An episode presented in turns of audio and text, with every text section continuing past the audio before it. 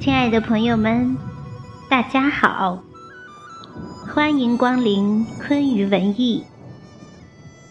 做有价值的文学，写有价值的文字，办有价值的刊物，是我们的目标与追求。感谢您来到昆鱼每周淋雨时间，我是小宁。今天我们为您分享的是一篇生活散文《衣不如新》，作者周霞。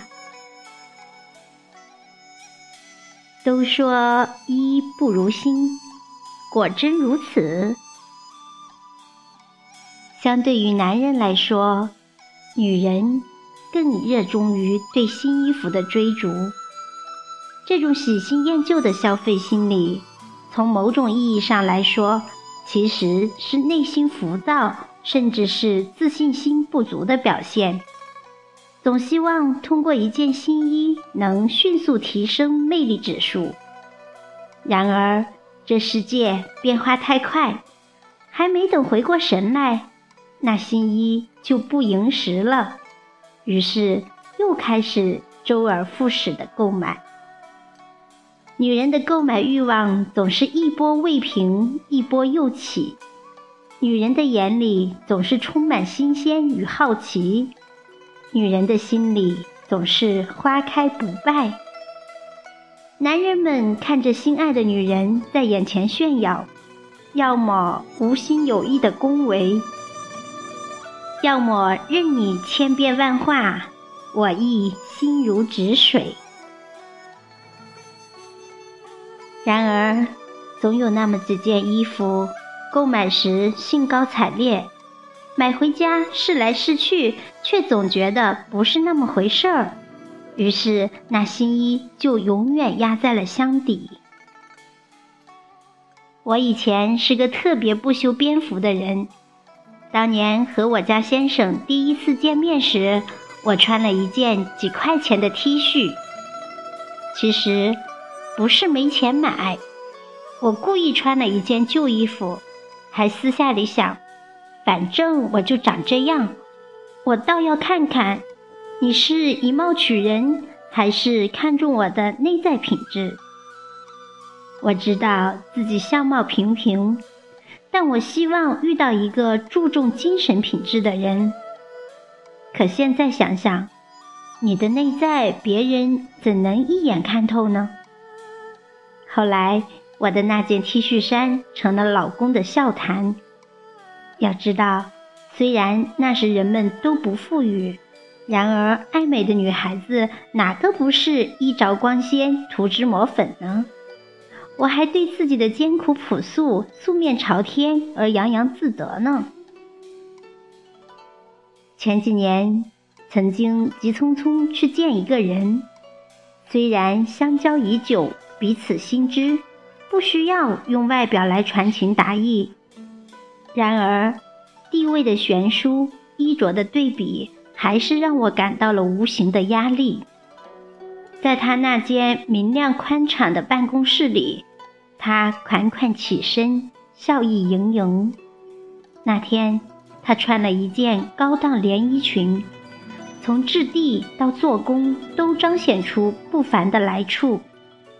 而我穿的是一件随意的休闲衫，虽然我也可以安慰自己不可因衣装自卑，然而我的不得体还是让自己想快点离开。在回来的路上，一直在想，我也该有一件出入白领写字楼也可坦然自信的衣服了。衣服是装饰。也是一个人文化和精神的代言。去赴宴总不能西装革履，去商场总不能穿着搂柴的衣裳，而做家务也不必穿得像公主啊。然而，有新就有旧，那些新衣，或许你总不舍得穿，只穿过几次，或者你太喜欢穿。总有一天就成了旧衣。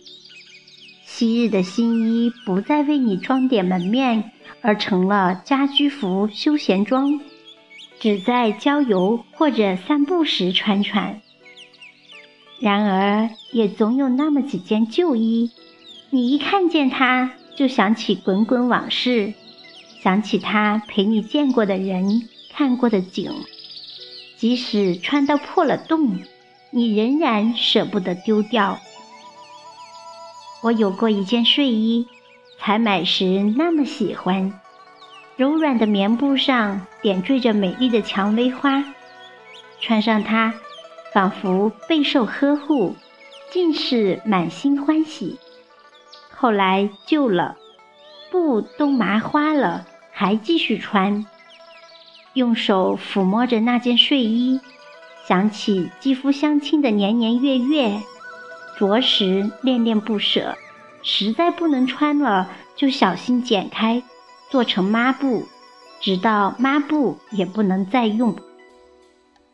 其实想一想，在人类之初，那个茹毛饮血的年代，人们都是衣不蔽体，像我们见到的动物们一样，为了生存而奔波。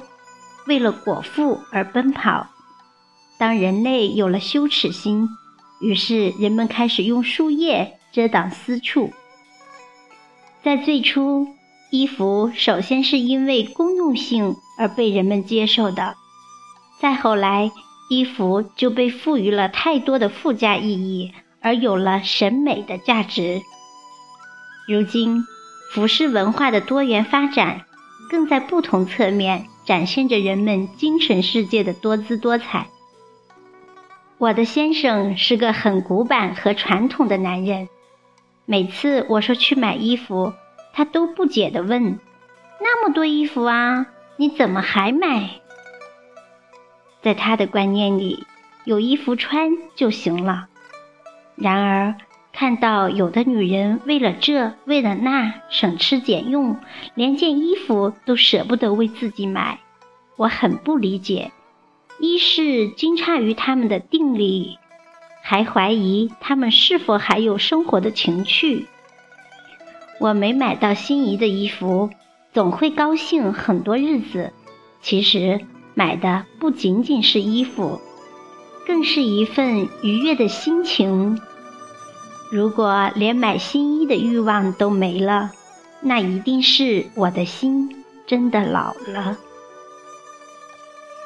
心本意其实是心，柴火之意。从甲骨文到楷书，几经演变，然而字中的“金”一直未丢。